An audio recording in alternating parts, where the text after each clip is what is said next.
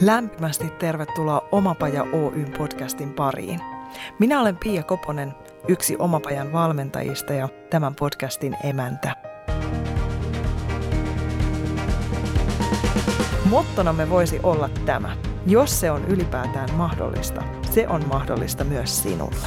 Oletpa hakemassa tai tekemässä töitä, oletpa missä kohdassa omaa polkuasi tahansa, tämä on sinulle.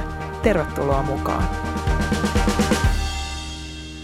Viime viikolla puhuttiin brändäyksestä, oman osaamisen ja itsen arvostamisesta ja näkyväksi tulemisesta. Vieraana oli valokuvaaja mestari, ihana, huikea, upea, suuri sydän Tiina Haaring. Ja juttua riitti sen verran paljon, että mä kutsuin Tiinan myös tämän viikon jaksoon vieraaksi ja hänelle se sopi. Sukelletaan tällä kerralla enemmänkin valokuvaamiseen ammattina, mitä se on vaatinut ja mitä tarkoittaa olla tänä päivänä valokuva-alan yrittäjä. Tervetuloa Tiina Haaring. Kiitos. Kiitos, että sain tulla. Ihana, että olet ja ihana, että teet ja ihana, että opetat noita asioita, mitä oot oivaltanut ja oppinut niin eteenpäin. Tosi arvokasta sanottaa niitä omia kokemuksia. Mä arvostan sun rehellisyyttä, sitä miten sä tuot esiin sen, että et ei se ole aina niinku ruusuilla tanssimista että jos toimii yrittäjänä tai, tai tota noin, niin tekee sitä, mikä on itselle tärkeää. Kyllä, kyllä ei ole aina ruusulla tanssimista, mutta joskus on. tai pitää olla varmaan jollakin tavalla niin kuin hullu, että lähtee yrittämään, mutta tuota, kyllä se on tuonut, ei se ole, mä oon kuitenkin ollut kohta, mitä mä sanoisin, 15 vuotta yrittäjänä, niin tuota, valokuvausalalla – ja, ja olen monta kertaa miettinyt, että mitä muuta voisin tehdä. Esimerkiksi äitiyslomalle, kun olen lähtenyt, niin olen miettinyt sitä, että, että nyt mulla on niin tilaisuus miettiä, että mä teen jotain muuta. Ja siitä huolimatta mä olen aina niin kuin palannut kutsumukseen takaisin. Eli, eli en ole niin kuin joutunut valokuvausalan yrittäjäksi, vaan olen valinnut sen monta kertaa uudestaan. Ja silloinhan siitä tulee kestävä liitto. Kyllä. Mainitsit sanan kutsumus. Missä vaiheessa sulle selvisi, että ei hittolainen, mähän onkin valokuvaaja? No, siis tota, mulla, mulla on semmoinen klassinen tausta. Eli tota, mulla on siis Ukin vanha järjestelmäkamera, jolla mä olen ha- aloittanut harrastamaan. Ja sitten mä olin kansalaisopistolla tekemässä mustavalkoisia vedoksia siellä Pimiössä ja sitten mä harrastin valokuvausta ihan tosissaan 15-vuotiaana ja jo silloin ilmaisin ja kuvasin ystäviä paljon. Ja, ja tuota, mut mun sukuni on siis, koska se on yrittäjäsukua, niin, niin sitten tätä taiteilijan ammattia ei ehkä sillä tavalla niin kuin, onneksi omat vanhempani ovat kyllä niin kuin kannustaneet valitsemaan omaa polkua, mutta isovanhempani silloin, silloin kannusti kyllä niin sanotusti oikeaan ammattiin. Että et ei, kuhan ei vaan niin kuin, taidetta ottaisi ammatikseen ja muuta, mutta ehkä siitä kasvoi enemmänkin semmoinen uho kuin sitten sellainen, että olisi ottanut jotenkin niin kuin, ohjeista vaarin, mutta tuota, mutta sitten tuota, mä lähdin siis opiskelemaan siis äh, lukion jälkeen tarjoilijaksi, koska mä ajattelin, että tarjoilijat saa ainakin töitä. Ja mulla oli niinku, mun, siis haaveeni oli siis elättää itseni itse siinä vaiheessa en, en, niin kuin enempää ajattelematta, että mikä musta niin kuin oikeasti tulee. Mutta mä opiskelin siis tarjoilijaksi ja olin tarjoilijana töissä pitkään. Tai pitkään musta tuntui, mutta varmaan käytännössä pari vuotta tai jotain sellaista. Mutta sitten mä olin, niin kuin, ajauduin tuonne Tampereen Ilvekseen ja, ja tota, siellä oli sitten tämmöinen, mä olin siellä ekstratyöntekijänä. Ja sitten tota, mulle niin kuin kolme, kolme semmoista esimiesalaiskeskustelua mä kävin siellä et, ja luvattiin, että sitten otetaan sut talon kirjoille puolen vuoden päästä, mutta sitä ei koskaan niin kuin, tapahtunut. Niin sit mä niin kuin, se oli niin kuin viimeinen tikki mulle siis siihen, että mä huomasin, että mulle ei, mulle ei riitä siis se, että mä saan vaan tarjoilla, että mä en saa käytännössä edes laskea kaljapulloja inventaariossa, koska mun pätevyys ei riitä siihen. Että jotain muuta täytyy elämässä olla.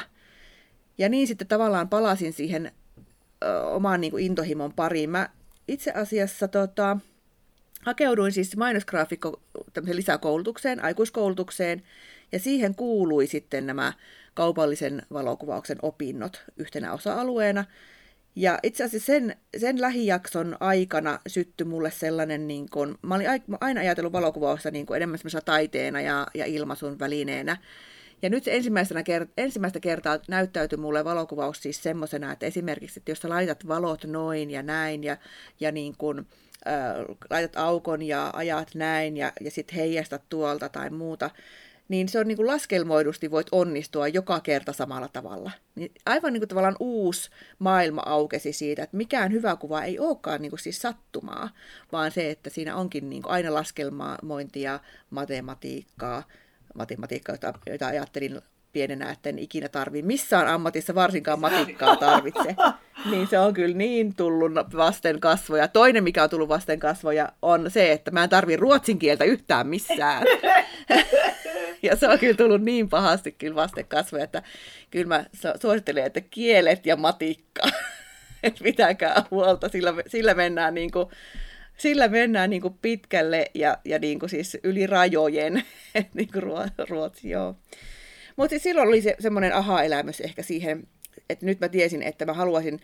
Ja itse asiassa silloin mun, siis mun grand old man, mun niin kuin mies, jota katson ylöspäin, Matti J. Kaleva, joka on semmoinen valokuvauksenkin grand old man, niin tota, hän, hän oli silloin opettamassa ja hän kävi niin kuin, semmoista listaa läpi, missä oli hänen parhailla olevia niin kuin oppilaita, jotka oli siinä koulussa silloin opiskelemassa ja sitten tota, hän niin kuin sitä katsoi niitä nimiä ja sitten sanoi aina, että tämäkin on töissä, tämä on töissä, tämä on töissä ja tällä on firma ja tämä on töissä ja näin. Ja sitten mä rupesin niin kuin miettimään, että ei ole totta, että voiko valokuvauksellakin elättää itsensä.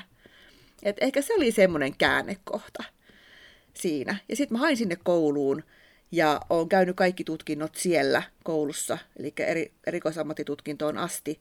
Ja, ja siis opetan siellä tällä hetkellä erikoisammattitutkinnossa valokuvamestareita, että jonkinlainen, jonkinlainen arkku aukesi kyllä siitä visiitistä. Ihana polku ja ihanaa jotenkin toi tahtotila, mikä sulla on ollut, että ja huo, niin kuin halu myös huomata, että sä et ole tyytynyt, vaan siellä on ollut se oma tahto, että vitsi, tässä ei voi olla kaikki, mä haluan jotain enemmän ja oot suostunut niille mahdollisuuksille, että vitsi, minäkin voin saavuttaa ton. Kyllä, mä uskon, että ihminen voi saavuttaa ihan mitä tahansa, jos se motivoituu riittävästi. Mä niitä, koitin niin miettiä yhden äitiysloman jälkeen, että jos musta tulisi niin puhetera, puheterapeutti. Mä ajattelin, että ei se voi olla niin vaikeaa. Että jos mä vaan niin motivoidun niihin kaikkiin la, anatomisiin, latinankielisiin nimiin. Mä luin sitä pääsykoekirjaa 20 sivua ja mä mietin, että mun älykkyyteni varmaan riittäisi tähän kyllä – mutta mä en selkeästi motivoidu tästä riittävästi. Ja laitoin sen kirjan kiinni ja taas valitsin siis valokuvauksen uudelleen, koska motivoidun siitä niin paljon enemmän. Just näin. Ja just toi myös, että rohkeasti kokeilee ja antaa mahdollisuuden, jos tulee joku impulssi tehdä toisin. Et voi olla, että niiltä 20 sivulta on sulle kuitenkin jäänyt jotain, joka vaikuttaa siihen, mitä sä teet tänä päivänä. No kyllä, ja siis sekin, että niin kun kun meillä on aina sellainen niin kuin joku kutsumus tai joku semmoinen, joka koittaa sun olkapäätä niin kuin vinkata, että hei, kato tänne päin. Niin siis se, että jos mä en olisi kattonut sinne päin, niin se olisi vaivannut mua niin kauan, kunnes mä olisin kattonut. Että niin kuin tavallaan se, että mä tuhlaan aikaa jo silläkin, että mä niin kuin tavallaan torjun sitä, joka koittaa mulle vinkata, että hei, kato tänne päin, että olisiko tämä sun juttu. Niin mä voin sillä, sillä tavalla helposti kokeilla ja päätyä, että ehkä ei nyt ollutkaan ainakaan tässä elämäntilanteessa mun juttuni että tuota, nyt vaan jatketaan sitten eteenpäin. Yes. Ihanaa. Vaatii aikaa, vaatii myös energiaa torjua niitä ja sitten pahimmillaan katkeroittaa, ikään kuin se ei olisi omissa käsissä se valinta, vaikka monessa tilanteessa on. Toki on tilanteita, missä se ei, ei ole mahdollista, mutta että aika vähän niitä sitten loppujen lopuksi on. Niin kuin sä mainitsit tuon motivoitumisen, että tulee tietoiseksi siitä, mikä motivoi, niin todella tärkeä voimavara ottaa haltuun. Kyllä. Kyllä.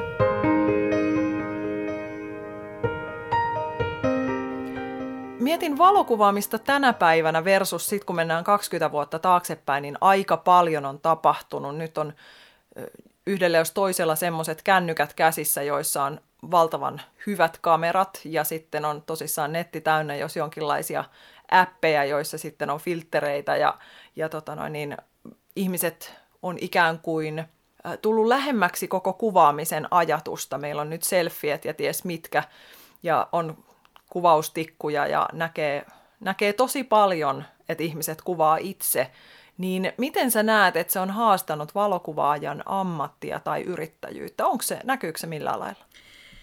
Kyllä se näkyy. Ja se näkyy, mä olen siis Suomen ammattivalokuvaajien puheenjohtaja myös ja, ja kuulen paljon asioita kentältä, siis kollegoiltakin. Ja tota, se aiheuttaa, siis se on mun mielestä uhka ja mahdollisuus. E, niinku riippuen siitä, miten sä haluat sen asian nähdä. Itse en pidä sitä minä muuna kuin siis mahdollisuutena. Et kyllä niin kuin semmoista tuulimyllyä vastaan on ihan täys, niin kuin totaali turha lähteä taistelee vastaan. Että ei se, se on niin kuin mahdotonta, se on niin kuin hyväksyttävää, että näin on. Ja sitten täytyy miettiä, että mil, miten mä erotun heistä, näistä muista kuvaajista. Se, että niin kuin kuvia otetaan siis miljoonia päivässä ja, ja ihmiset näkee kuvatulvaa, niin kuin se on informaatiotulvaa niin kuin somessa ja ja me on, sanotaan, että 20 vuotta sitten vaikka niin puheohjelmien leikkaukset oli kymmenen kertaa hitaampia kuin täl, tänä päivänä ne on, niin kuin, jos se on niin kuin kaksi sekuntia viipyy, niin se on niin kuin liian kauan. Et me on totuttu, meidän aivot on tottunut käsittelemään informaatiota ihan tosi, tosi paljon nopeammin ja se on jopa niin kuin meille osittain haitaksi. Niin tämä oikeastaan on aiheuttanut sitten semmoisen ilmiön, että et ihmiset alkaa olla vähän allergisia kaikille sellaiselle, sellaisillekin kuville, joilla ei ole merkitystä. Ja jos se on niin kuin vaan kuva, niin se ohitetaan tosi helposti. Eli kuvalla pitäisi olla jotakin sisältöä, siis informatiivista tai sitten tunnelmaa välittävää tai, tai jollakin muulla tavalla sen tarvitsisi olla selkeälukuinen, että katsoja tietää heti, mitä tässä kuvassa niin kuin haetaan tai mitä tässä halutaan mulle niin kuin viestittää. Niin usein taas sitten niin kuin siinä yllättäen siinä kuvaamassassa tai siinä kuvavirrassa tai siinä viemäri viemärivirrassa, niin tota, se, että on ammattilainen, niin, ja, niin pystyy erottumaan esimerkiksi sillä, että osaa rakentaa selkeästi luettuja, luettavia kuvia ja välittämään viestejä yksinkertaisemmin ja nopeammin. Eli yhtäkkiä siinä massassa, jossa kaikki pystyy tuottamaan sitä massaa, niin onkin helppo erottua laadukkaalla kuvalla. Ja mä en näkisi sitä nyt siis niin todellakaan minkäänlaisena uhkana. Esimerkiksi meidän lapset osaa olla kuvissa paljon luonnollisemmin kuin itse. Ja ne on niin kuin jo luontaisia tubettajia tai puhumaan kameralle tai, tai niin kuin videoissakin ja muuta. Että niin kuin jotain hyväähän siitä siis seuraa kyllä. Ja on se aika mielenkiintoista, että siinä syntyy semmoinen sukupolvi, joka pystyy palauttamaan vaikka niin kuin muistot sinne yksivuotiaaseen tai vauvaan asti, kun itse muistaa, ehkä ensimmäinen muisto on siellä jossakin neljä viiden vuoden tietämillä, mikä on niin he muistaa, minkälainen heidän ensimmäinen jäätelö oli. Totta. Toi ähky on kyllä valtava, siis kuvallinen ähky, että sitä, niin kuin sanoit, niin sitä tulee joka tuutista. Ja sitten toisaalta se on myös se, jonka me ehkä annetaan – ehkä liikaakin vaikuttaa kuvaston lailla niihin omiin valintoihin. Verrataan itseä niihin kuviin, verrataan itseä siihen kuvastoon, jota niin kuin tällä massalla, ja sä ihan sanoit toi viemärivirta, että, että minkälaista se kenellekin hönkii. Mutta toisaalta samaan aikaan niin sehän tekee näkyväksi myös niitä, että mitä itse arvostaa. Että ehkä sieltä voisi myös löytää niin kuin rehellistä peilipintaa sille, että mitä mä haluan, haluanko mä niitä salikuvia ja hakea niillä töitä vai, vai tota noin, niin, kuvautanko itseni jossakin kukkapenkissä vai, vai mikä on mulle se, millä, mikä niin kuin ilmentää minua. Miten sä opetat niissä sun kursseilla, niin miten sitä voi, niin kuin, onko se, sehän on kaikkien saatavilla, toki vastaan itselleni tässä, mutta, mutta miten, millaisilla jutuilla sä lähdet viemään ihmistä sitä kohti, että, että se kuvan lukutaito tai luomistaito paranee? No olipa haasteellinen kysymys. Millä tavalla se lukutaito paranee? No se paranee oikeastaan ihan, ihan siis semmoisilla asioilla, että rupeaa niin kuin miettimään yhden asia, yhtä asiaa kerrallaan. Vaikka sitä, että mitä tyhjä tila kuva-alalla tarkoittaa jos, tai siis niin kun, jos kuva-ala vaikka leikkautuu, on lähellä päälakea, niin se antaa semmoisen ahistamaavan fiiliksen. Jos se tämä kuva, kuva-alalla on vaikka tyhjää tilaa siinä näkökentän niin kun, tai katseen suuntaan, niin se kertoo toisenlaista tarinaa. Tai sitten niin kun, vaikka ihan sellaista tutkijaa, että, että väreillä on esimerkiksi tosi paljon erilaisia merkityksiä. Väripareilla on erilaisia merkityksiä, tai eri symbolipareilla tai elementtipareilla voi saada erilaisia viestiä aikaiseksi. Eli niin kun lähtee opettelemaan elementti kerrallaan vaikka sitä, että mi, mitkä asiat vie niin kuin ajattelua mihinkin suuntaan. Ja sitten sekin on mun tosi mielenkiintoista, että nämä elementit ja nämä sommitteluasiat ja muut, niin nämähän on niin kuin historian, siis maalaustaiteessakin käytetään samoja asioita. Samoja asioita käytetään graafisessa suunnittelussa. Niin kuin tavallaan se semmoinen niin kuin visuaalinen maailma on sillä tavalla globaali ja, ja, ja niin kuin jo aikojen saatosta alkaen ollut hyvin, hyvin samankaltainen. Eli mitään uutta ei välttämättä tarvitse oppia muuta kuin siis ne ottamaan työkalukseen ne, millä tavalla viestejä on viety jo jossakin kivikaudella. Joo, ja ihana toi, miten sä vastaat tällaiseen Koposen tuulesta tempaaviin kysymyksiin, niin myöskin tuo sitä ihanasti, että voi kun me muistettaisiin joka ikisen ammattikuvan takana, miten paljon siellä on osaamista. Että valokuvaaminen ei ole vain kuvien räpsimistä ja valojen suuntaamista, vaan siellä on niinku kerroksia hurjan paljon, joilla pystytään tuomaan erilaisia tunnelmia. Me tiedetään tänä päivänä, että aivot lukee kuvia paljon nopeammin, mihin meidän tietoinen mieli niin kuin edes, että miten se pysyy siinä mukana ja aivot käsittää asioita kuvina paljolti. Niin jotenkin se, että jos haluaa kehittyä valokuvaajana, niin se on oikeasti ammattiala tai mikä tahansa ammattikuva, että se ei ole vaan se pinta ja tavallaan siitä viemärivirrastakin, niin se on vain se pinta – mitä me halutaan nähdä. Ja nähdäänkö me sitten kuitenkaan sitä, mitä se toinen haluaa, ehkä, jos siellä on ammattilainen takana. Kyllä, ja siis sekin, että niin kun mä hahmotan valokuvausalan kolmiosaisena kolmiona, jonka kärjissä on siis yhdessä on se tekninen osaaminen, sen kameran kanssa pyöriminen ja sen kaikki mahdollisuudet. Ja yhdessä kolmion kärjessä on valon, valoon liittyvät asiat, eli kuinka mä rakennan valon tai kuinka mä näen valon tai heijastanko mä valoa, miten mä työskentelen valon kanssa.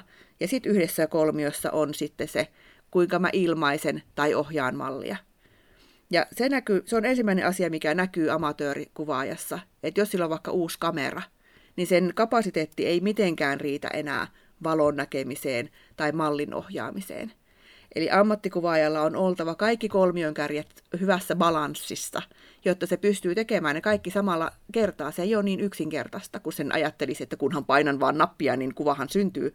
Toki syntyy, apinakin pystyy saamaan aikaiseksi kuvan nappia painamalla, mutta se, että niin kun, jos halutaan vaikkapa saada se kuvattava ää, tuntemaan olonsa renno, rennoksi, tai saamaan lisäksi vaikka tietynlaisen tunnetilan, jos halutaan ilmaista sillä kuvalla jotakin, niin silloin sen kameran ja sitten sen valaisunkin pitäisi olla niin selkärangassa, että sä voisit keskittyä siihen aiheeseen, joka vaikka on, se voisi olla vaikka jonkun, to, vaikka joku läheisensä menettänyt ihminen, jonka tunnetilan sun tarvitsisi niin kun vastata ja olla läsnä. Niin sä et voi olla ihmiselle läsnä, jos, et, jos sun tarvii niin ajatella, jos sun päässä surisee kaikki muut asiat, mitä, minkä aukon mä valitsen tai nyt valo, mistä se tulee niin se vie siitä ilmaisusta sitten huomioon pois. Tuosta on hyvä rakentaa siltaa hinnoitteluun. Että just toi, miten se rakentuu valokuvausalalla, että kun se ei ole vain se, että mä tuun paikalle, mä laitan tämän setupin tähän ja sit sä asetut siihen ja mä otan susta kuvan. Ja sitten sille on hintalappu, vaan että miten, onko sulla jotain kaavaa olemassa? Miten hinnoitellaan valokuvaaminen? No joo, totta kai on kaava ja, ja siis tuota, jokainen voi sen kaavan toteuttaa itselleensä siis mitenkä tuntuu hyvältä. Et niin kun mä lähtisin tekemään sitä kaavaa sitä kautta, niin kuin mun mielestä yrittäjien, kaikkien muidenkin yrittäjien pitäisi, eli paljon sä haluat ku, kuukaudessa palkkaa. Eli lähdetään ensin sitä, et, siitä, että ei, eikä se, se summa ei saa olla sellainen, että et tota, tämän, vaikka, vaikka nyt tällä, tällä rahasummalla mä pärjään – niin, et niin kuin, että ei niin kuin tähtäisi semmoiseen yrittäjänä pärjäämiseen, vaan siis se, että niin kuin, onko aina pakko pärjätä. Vaan voisiko se olla siis se sellainen, että kun mä saan tämän summan, niin mä voin myös käydä, jos mä nyt tykkäisin purjehtia vaikka, niin mä, tai tykkäisin käydä ulkomaan matkalla kerran vuodessa. Että se sisältää nyt sitten senkin. Että mun täytyy saada sen verran palkkaa, että mä voin tehdä sen mun unelmieni matkan kerran vuodessa. Ei se ole niin paljon pyydetty. Tai vaikka niin, että Mä haluan olla neljä viikkoa kesällä lomalla, kaksi viikkoa ta, niin kuin vaikka jouluna ja sitten vielä niin kuin viikot keväällä ja syksyllä. Eli siitä tulee sitten se kahdeksan viikkoa lomaa vuodessa. Eli periaatteessa sit sun tarvii laskea vaan siis se ensin, että paljon sä tarvit vuodessa rahaa.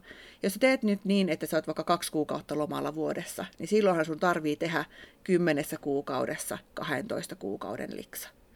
Eli siitä se tavallaan lähtee. Sitten sä rupeat niinku miettimään sitä, että, että niinku montako päivää kuukaudessa sulla on oikeastaan aikaa tehdä sitä rahaa. Ja se on niinku noin 20 päivää tai 22 päivää ku- kuukaudessa, kun sä olet tehokas, jossa et tee ehkä ihan joka viikonloppu, niin kuin kenenkään pitäisi tehdä. Eli siis se, että siellä, siellä kuukaudessakin olisi niitä vapaa-päiviä. Ja sitten sä rupeat miettimään sitä, eikä toisin sanottuna jaat sen vuoden summan, minkä sä olet saanut, kun sä olet laittanut ensinnäkin sen sun palkkasi plus kulusi. Kerrot sen 12 ja jaat sen kymmenellä, koska jos aiot olla sen kaksi kuukautta lomalla. Sitten sen jälkeen jaat sen sillä 22 päivällä tai 20 päivällä suurin piirtein. Sä saat suurin piirtein sen, sen päivän, paljonko sun pitää päivää kohti saada.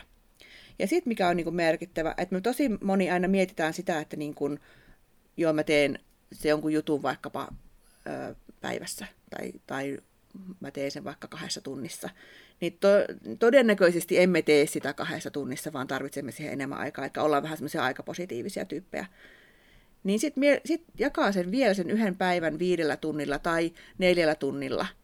Niin silloin saa jo yhden tunnin hinnaksi, koska noin neljästä viiteen tuntia meillä on niin päivästä suurin piirtein akti- niin aktiivisia tai tehokkaita. Ja kaikki muu on sitten jotain kahvin keittämistä tai, tai plaraamista tai selaamista tai jotain muuta sellaista.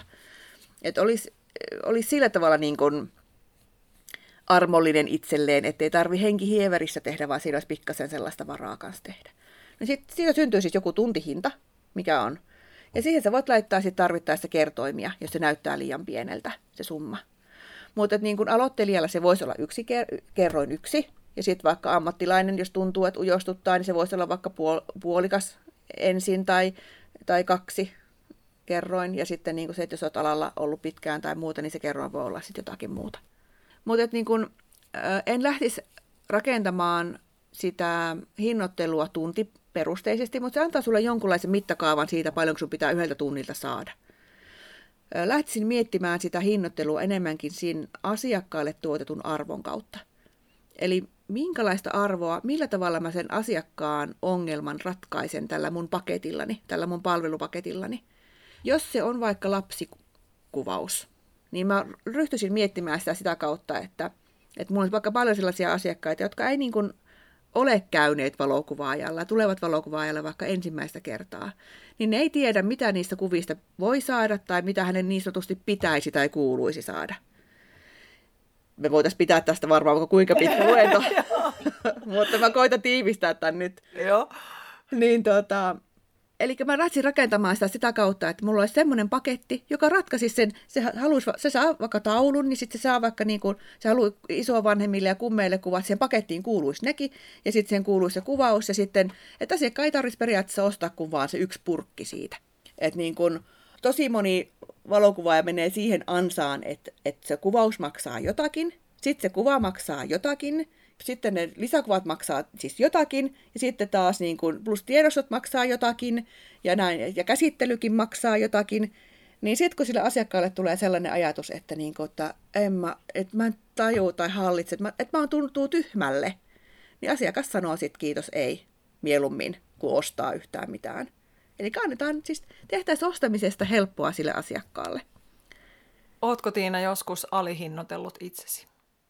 Olen.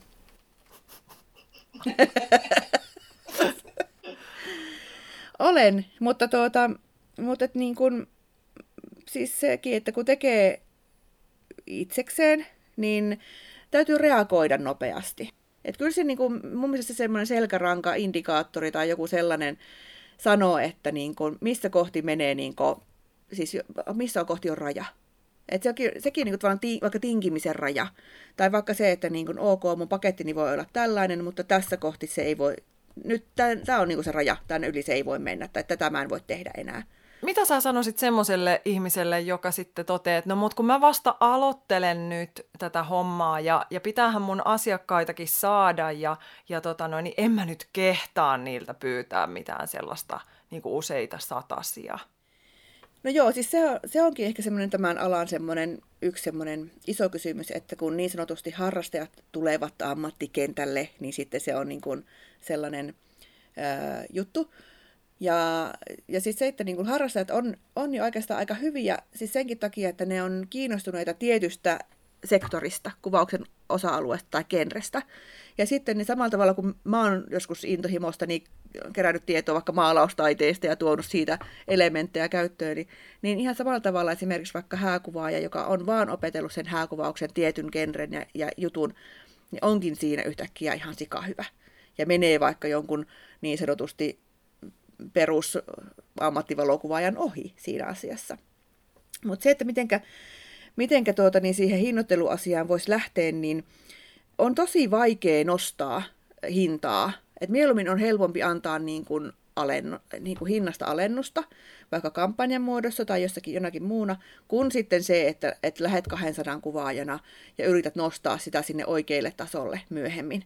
Esimerkiksi hääkuvaus on aika hyvä esimerkki tässä, että on 200 euron hääkuvaajia, jotka kuvaa 200, 200 koko päivän, kun sen ammattivalokuvaajan hinta pyörii vaikka siellä kymmenkertaisessa hinnassa.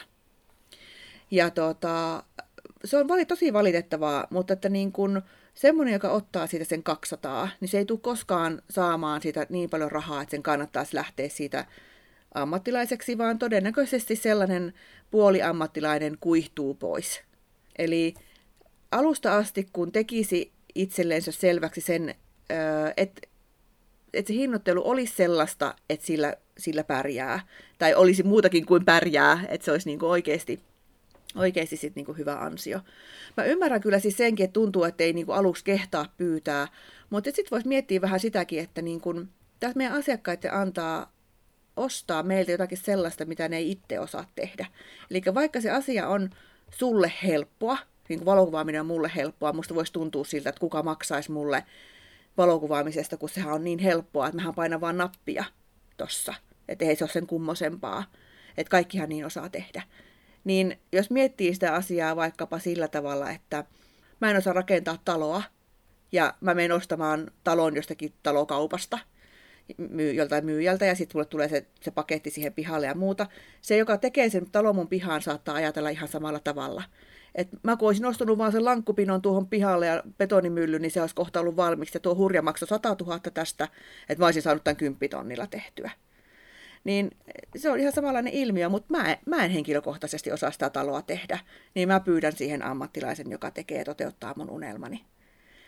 Ehkä sekin siinä, että millä tavalla valitsee kuvan, kuvaajan, niin voisi vaikuttaa se, että – ei välttämättä kattoisi hintaa, vaan sitä, että minkä, onko se jälki sellaista, että se miellyttää minua. Kyllä kaikille kuvaajille on ihan varmasti asiakkaita.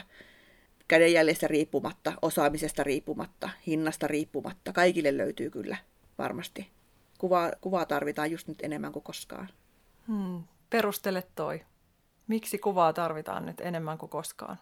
Se, että niin kun, niin kuin sä sanoit kans jos, jos, jossain vaiheessa tätä haastattelua, että sitä, että niin kuin kuva jää mieleen paljon herkemmin kuin teksti. Niin esimerkiksi vaikka se, että, että somepäivitys ilman, ihan näin konkreettinen ajatus vaikkapa, että somepäivitys ilman valokuvaa, niin se, se tulee plaratuksi ohi. Mikään ei pysäytä lukemaan sitä tekstiä.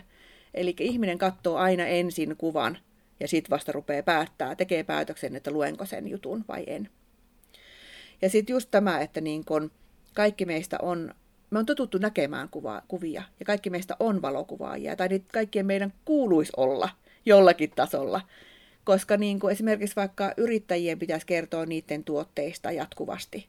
Että jos mulla oli esimerkiksi sellainen asiakas oli, oli kerran, mä olen tehnyt ihan tarpeettomaksi itseni hänelle, mutta koska neuvoin hänelle, millä tavalla hän ottaa kakuistaan kuvia, koska ongelma oli se, että mä en ammattivalokuvaajana vaan kerennyt siihen samaan aaltoon, kun se kakku valmistui, koska se asiakas oli jo siellä odottamassa kädet pystyssä, että se kakku tänne, niin sitten katsoimme, että millä tavalla kuvaamalla hän saa ne tuotteensa esille nettiin ja someen ja muuta, että hän voi kertoa, että hän tekee tämmöisiä upeita taideteoksia.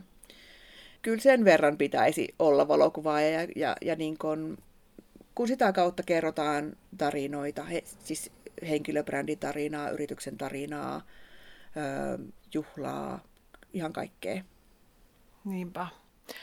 Miten sä koet yrittäjänä, kun aloitit silloin vuosia takaperin, niin mistä tai minkä asioiden tietämisestä olisi ollut sulle hyötyä? Mitkä on tullut kantapään kautta? Ehkä siis se, että uskaltaisi olla ihan reilusti ja rohkeasti siis oma itsensä. Et ehkä siinä alkutaipaleella kuunteli vielä tosi paljon sitä, että mikä kaikki ei ole mahdollista alalla. Sitten mä aloin olla jossakin vaiheessa sellainen niin kun pilotti, tai siis semmoinen, mikä se on semmoinen, niin kun, joka menee etumäessä tyylisesti. niin kun, tavallaan siis se, että, että mä muistan siis senkin, että kun ö, tuli tiedostot niin, että, että, että tiedostoja voisi myydä, niin mun ajatus oli siinä sellainen, että, että niin kuin, miksi mä pidän, pidän itselleni jotain sellaista, millä, mistä voisi olla jollekin toiselle arvoa. Et kun oli semmoinen vallalla semmoinen käsitys, että kun, että negatiivia ei anneta asiakkaalle. Mutta ei se ole negatiivi, kun mä olen sen käsitellyt sen kuvan ja muuta, että jos sitä saa lisää myyntiä ja lisää arvoa sille toiselle, niin kyllä mä sen haluan. Ja mä sain silloin, mä sain silloin tosi paljon puheluita, että, niin kun, et, et, et sä voit tehdä sä polet alaa jos sä teet tuolla tavalla, että sä annat niin kuin jotakin. No, ei siinä mennyt kauhean kauaa, kun kaikki teki sitä. Et niin kuin, kyllähän ne tulee nämä, niin kuin, miksi on turha rimpuida niin tuommoisia asioita vastaan, mutta, mutta alussa kyllä tosi paljon varmasti ohjautui se ajatus, tai joutui paljon enemmän miettimään sitä, että, että voiko alalla tehdä tällä tavalla. Et niin kun, mä muistan senkin, että kun mä tykkäsin tehdä siis muotokuvia, joissa oli, silloin ei ollut kovin tavallista edes tehdä muotokuvia. Et silloin kaikki niin kun, henkilöasiakkaat oli hää tai rippi tai ylioppilas, niin tämmöisiä riittiin perustuvia kuvia, että muotokuva ei oikeastaan tullut muu kuin joku 80 joka halusi siihen kynttilän viereen itsestään niin kuin edustavan kuvan. Että se oli niin kuin ehkä ainut. Mutta mä halusin tehdä siis sellaisen muutoksen, että mä tein niin kuin, mä aloin ottaa siis harrastuksesta harrastusvälineitä kuviin ja tekemään taustalle jotakin kuvan käsittelyä ja muuta, että niin kuin, vähän niin kuin enemmän semmoista tarinallista muotokuvaa juttua silloin siis 15 vuotta sitten. Ja se ei ollut ollenkaan siis tavanomaista, että joku tekee mitään sellaista. Ja mä muistan mun opettajani Grand Old Man sanoi silloin Matti Kaleva, että ei kukaan osta tollasta. Että ei kukaan, kellä ole rahaa laittaa mihinkään tuommoiseen, niin että on ihan, ei kellä ole mitään tarvetta tuommoiseen kuvaan. Ja silloin kanssa mietin sitä, niin kuin, että eikö tosissaan ole, että mulla on kyllä semmoinen tunne, että semmoinen kutina tästä, että varmasti on. Ja mun studioni oli silloin Kuopion satamassa, siis katutasossa, ja mä olen laittanut, mulla oli 20 kuvaan vai oliko jopa enemmän kuvia ikkunassa, näyttely, jatkuva näyttely siinä mun ikkunassani.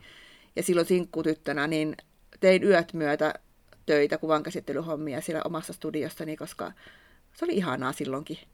Niin katoin, kun ihmiset pysähtyi katsomaan niitä kuvia. Ja se oli silleen niin kuin poikkeuksetta lenkkeili, että muut pysähtyi siihen katsomaan niitä kuvia. Ja sitten se ilmiö, ilmiö kääntyi sellaiseksi, että kun mä menin valokuva- ja erikoisammattitutkintoon. Ja näytin niitä kuvia, mitä mä olin näyttänyt sit, niin kuin niille asiakkaille, jotka oli pyytänyt niitä kuvia ja muuta. Niin sitten joku antoi semmoisen kommentin, että hyvähän se sinun on, kun sä oot sieltä Kuopiosta, että kun siellä on sellaisia asiakkaita. Sitten silleen, niin kuin, että kun ei niitä siellä automaattisesti ole, että niin kuin täytyy vaan uskoa siihen, että niitä tulee. Mutta jos ei näytä, niin kuka voisi kysyä sellaista? Et ehkä siitä sellaista uskoa siihen omaan juttuun niin se olisi sellainen, minkä mä kannustaisin kyllä. Mulle sä näyttäydyt semmoisena ikuisena oppijana ja itsesi haastajana ja jotenkin niin kuin janoat sen intohimosi lähteille yhä uudestaan ja uudestaan, niin mikä sut tällä hetkellä vie sinne? No joo, siis mä tykkään myöskin niin kyseenalaistaa alaa. Eli niin nyt esimerkiksi sekin, että mä en oikein tiedä, voiko mä sanoa tätä ääneenkään, mutta mä oon ollut tästä koronasta vähän innoissaan. Tavallaan, koska se on taas haastanut mua ajattelemaan alaa toisella tavalla – taas mun on ollut pakko miettiä, että mitä mä sitten teen, jos mä en voikaan vaikka kohdata mun asiakkaitani. Eli niin kuin siis ehkä se semmoinen, että, että niin kuin, vaikka musta tuntuu, että mä olisin rutinoitunut tai jotain muuta, niin mä voin aina kääntää sen asian jollakin toisella tavalla. Esimerkiksi nyt tällä hetkellä mä mietin sitä, että miten mä voisin monistaa mut jollakin tavalla. Siis verkkokurssia on hyvin ilmeinen tapa, mutta että Mä tykkään aina siis ottaa tämmöisen haasteen, sitten mä otan sieltä sen ilmeisen tavan, joka on, on se verkkokurssi. Ok, mä teen verkkokurssin, mutta sitten, että mitä muuta se voi olla, niin sitä mä olen tutkimassa. Ihana, ja toi on hyvä kysymys, johon päättää jätetään meidän kuulijat myös pohtimaan omalta osaltaan, omalta ammattitaidoltaan elämässään tässä hetkessä ja nyt, mitä muuta se voi olla. Kiitos Tiina Haari. Kiitos.